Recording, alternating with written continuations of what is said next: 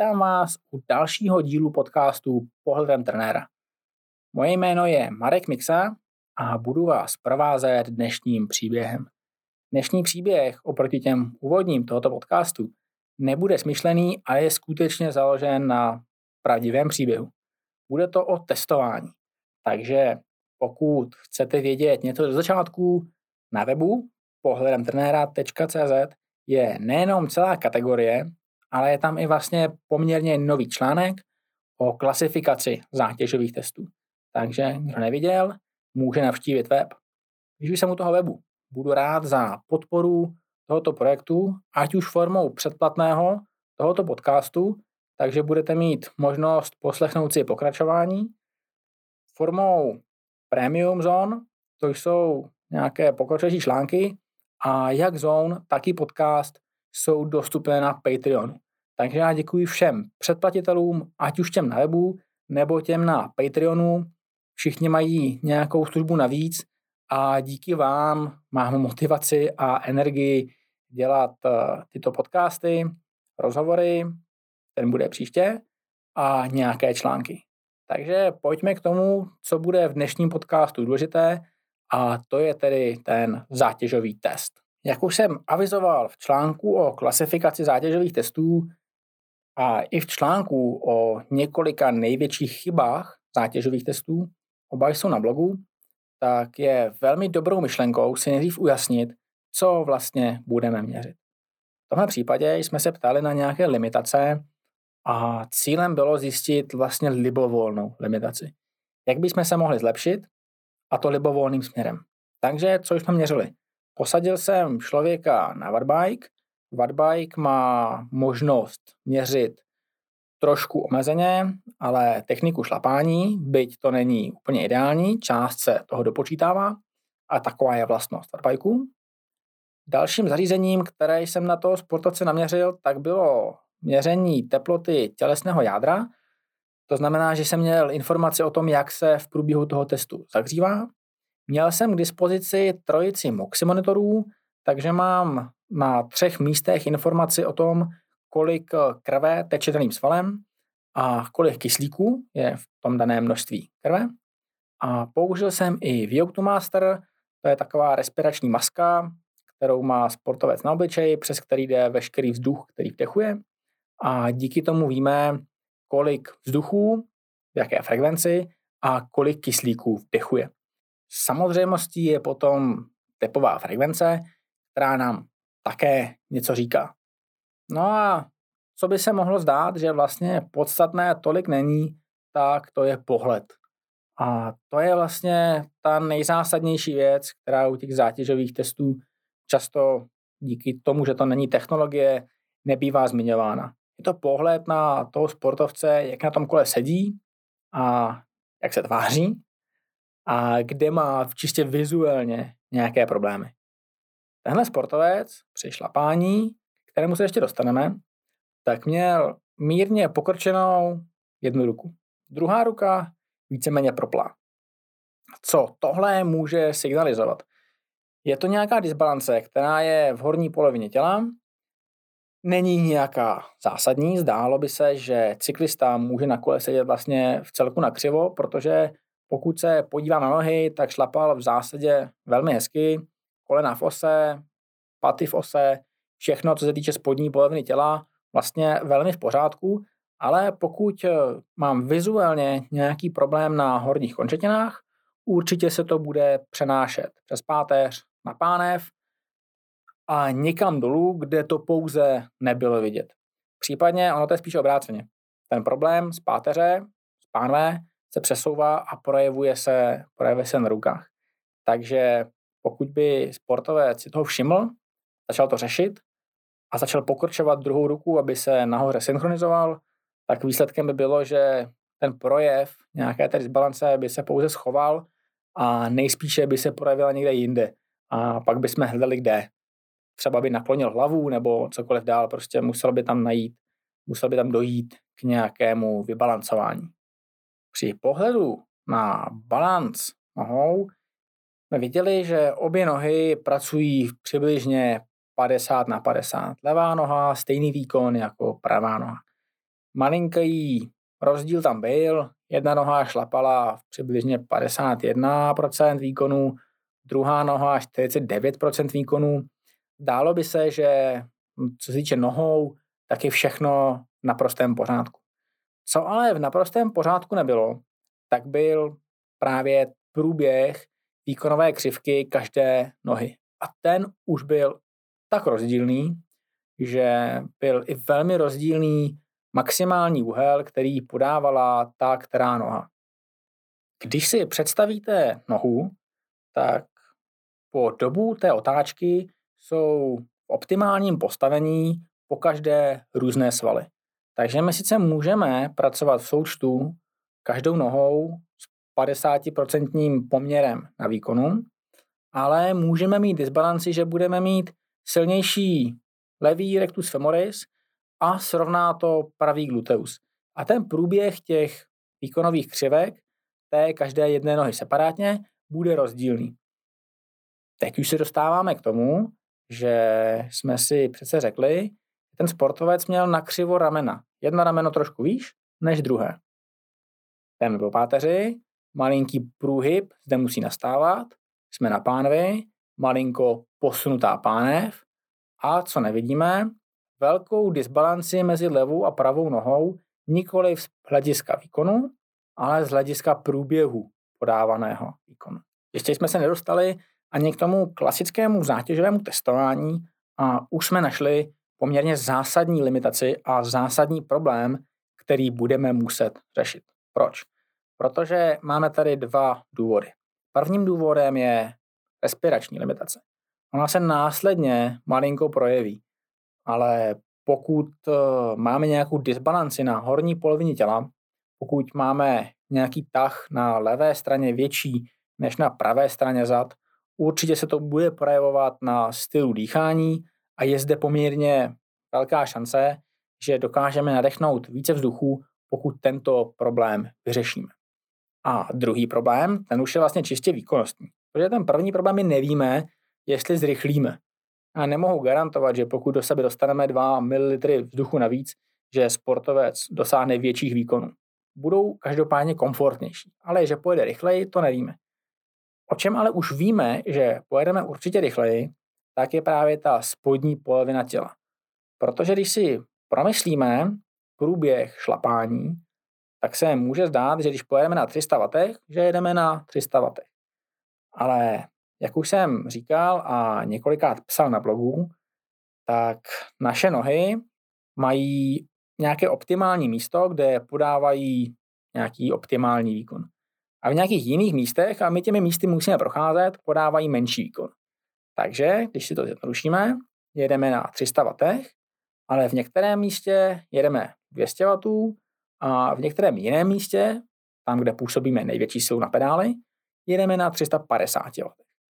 No a v případě, že si uvědomíme ještě jednu věc, a to, že vzrůst ze 100 W na 200 W je prostě 100 W a moc to nebolí.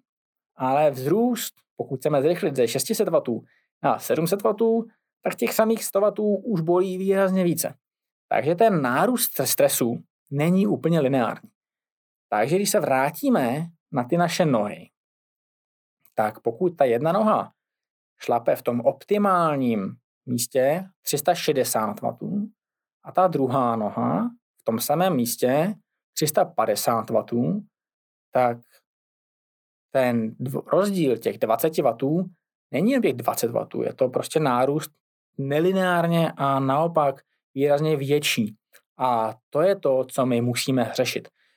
Tenhle problém se samozřejmě úplně nehodí do podcastu, protože potřebujete malinkou představivost, ale popisuji to v několika článcích o technice šlapání na blogu, takže pokud vás to zajímá a pokud vám to nedává nějaký smysl, tak šup přečíst. Je to v celku jednoduchá myšlenka. Tímto můžeme v zásadě ukončit ten pohledový parametr a podívat se na nějaká čísla, která nám náš sportovec je schopen vygenerovat. Když se podíváme na cyklus kyslíků v těle, tak půjdeme do nádechů, pak následně se dostaneme do plic, dostaneme se k srdci, dostaneme se ke svalu a pak zase tou samou cestou ven.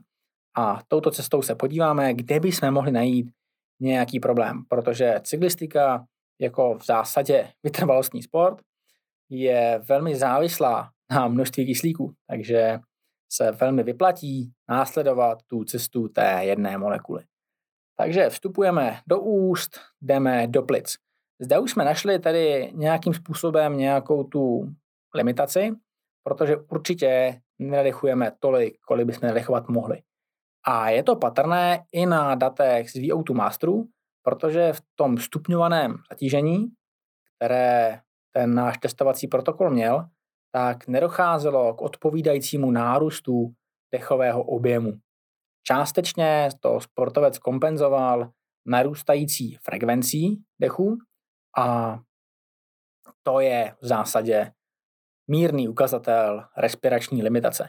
Nebylo to nějak zásadní. Myslím si, že tohle konkrétně by se dalo vyřešit právě nikoli v respiračním tréninkem jako takovým, ale mnohem více právě dát tvar tělu takový, jaký by tělo mít mělo, to znamená srovnat nějakou disbalanci a následně totiž ze sportovce vypadlo, že ho občas chytnou nějaké bedra, nějaké svaly na zádech a to je právě prostor a vlastně obrovský ukazatel a místo, kde bychom mohli něco vyřešit.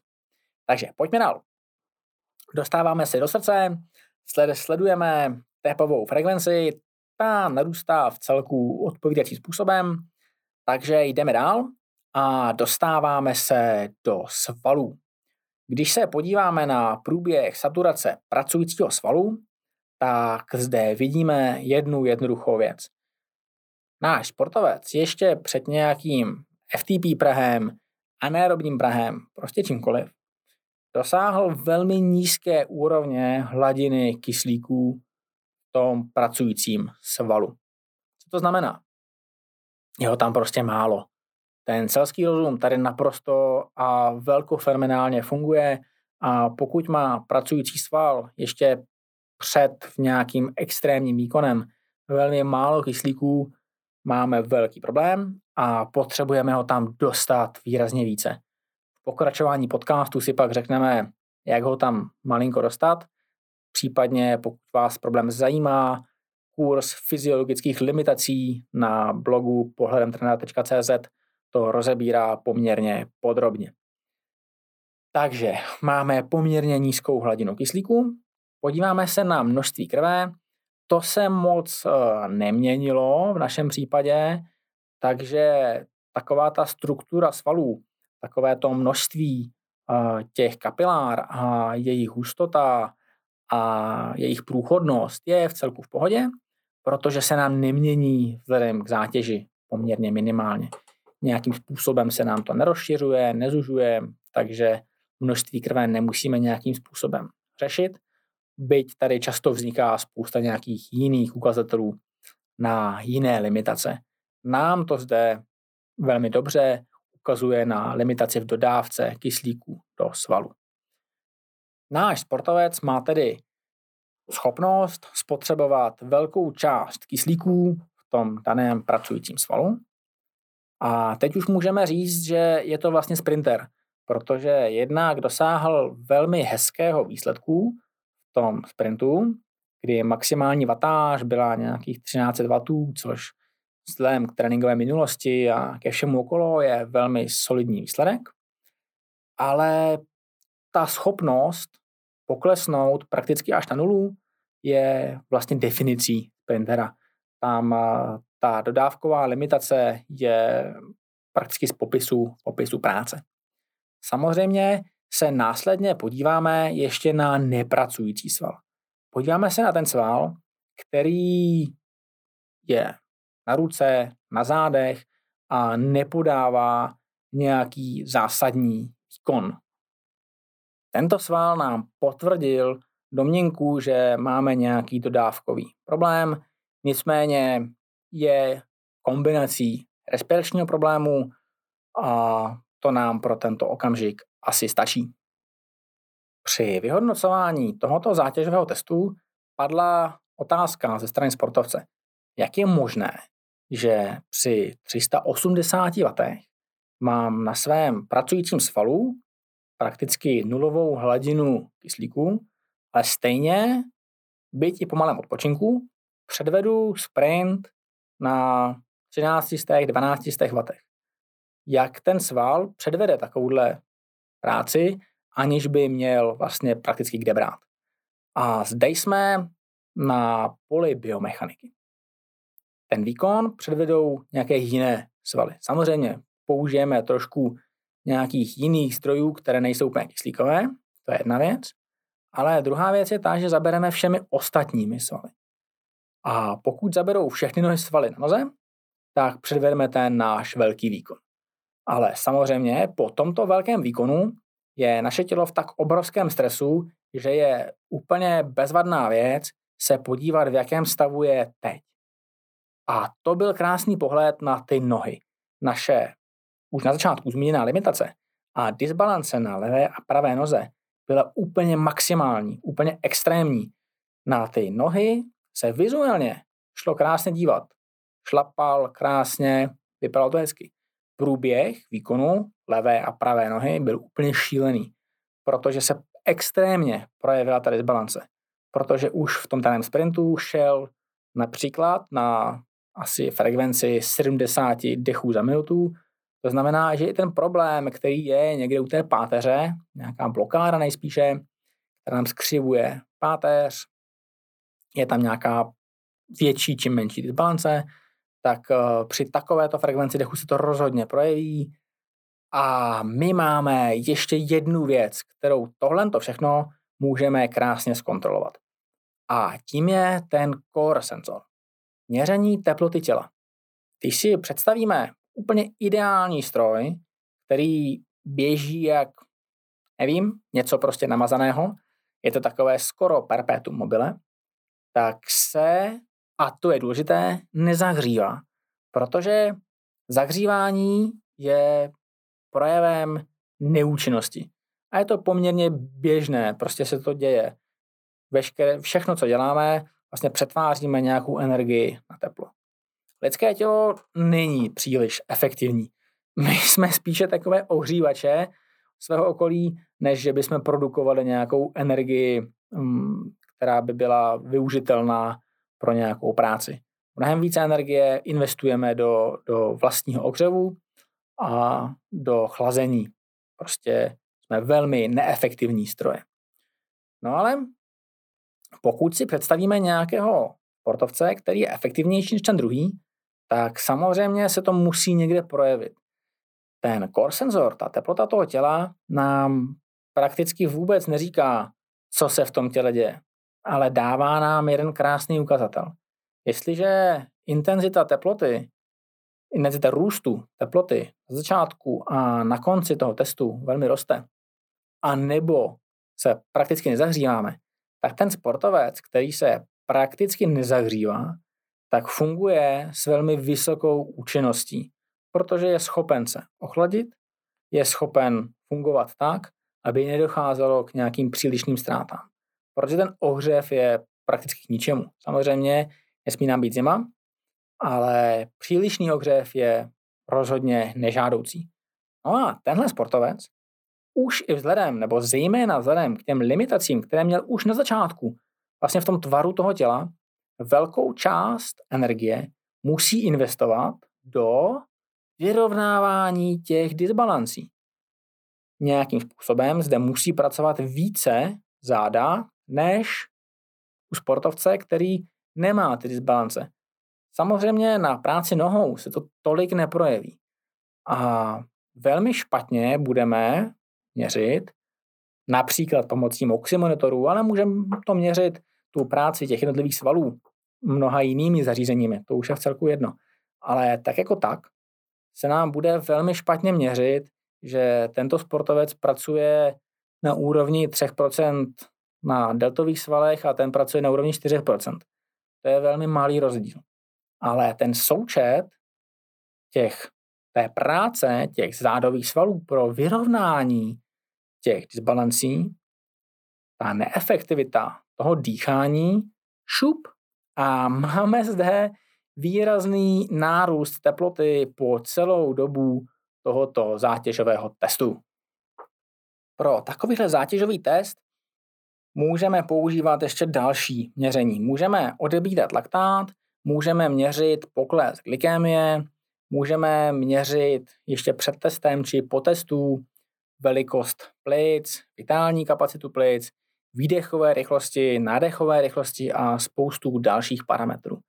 Já myslím, že ale už eh, v rámci tohoto testu jsme si ukázali, jak lze postupovat. No a pokračovat můžeme už snad jedině tím, jak některé z těch věcí budeme řešit. První věcí, kterou jsme začali řešit, je tedy ten náš postoj. Následuje tedy základní fyzioterapie a vstup do cvičení. Zajímavostí je, že tenhle sportovec se věnoval vrcholové cyklistice prakticky od malička a, a je to smutné, že se vlastně nenaučil za celou tu dobu správně strečovat.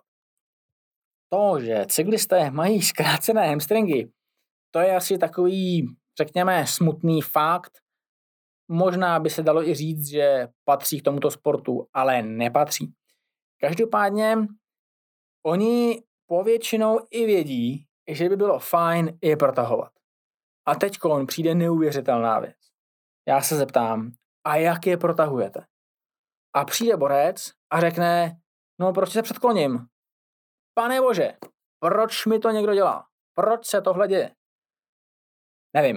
Já prostě nevím.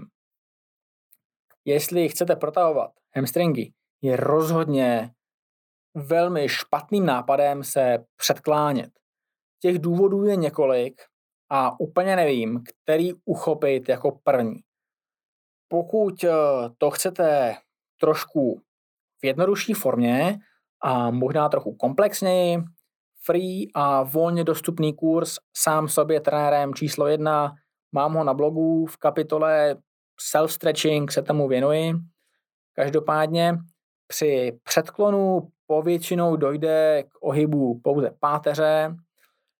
To je jedna věc.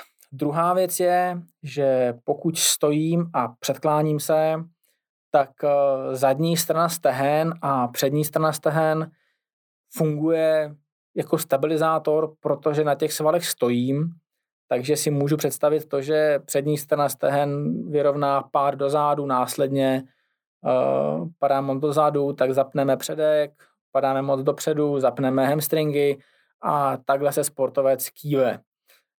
Podobnou věc děláme, když uh, chceme protahovat přední stranu stehen.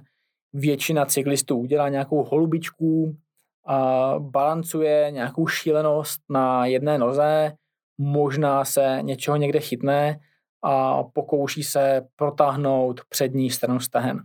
Takže takhle určitě ne. A pokud chcete velmi jednoduše protáhnout zadní stranu stehen, tak si k tomu aspoň lehněte a bude to výrazně efektivnější, když se předkloníte. A jak už jsem říkal, není to závod v ohybu páteře, při tom předklonu můžeme mít úplně v pohodě tu páteř narovnanou, protože jde o natahování toho hamstringu. A pokud tuhle věc chcete dělat skutečně dobře, tak není vůbec od věci nesledovat nějaké videa na YouTube, ale objednat se minimálně na jednu hodinu k někomu, kdo se skutečně aspoň trošinku umí protahovat a nebude po vás chtít dělat uh, holubičku při přetaho- protahování přední strany stehen. Takže to je ta fyziologie. No a v pokračujícím dílu pro předplatitelé se podíváme na tu dodávkovou limitaci. Takže já vám děkuji za poslech tohoto podcastu o zátěžovém testu. Tenhle test se skutečně stal. Není to žádný příběh z 90. let, ten uh, věřte, nevěřte, kdo zná, kdo nezná, uh, nevím. A pokud uh, vás problematika zajímá, kompletní obsah je na webu pohledem trenera.cz, případně na Patreon lomeno pohledem trenera. Na obou těchto webových stránkách je tedy k dispozici všechno. Já děkuji všem předplatitelům a my pojďme dál.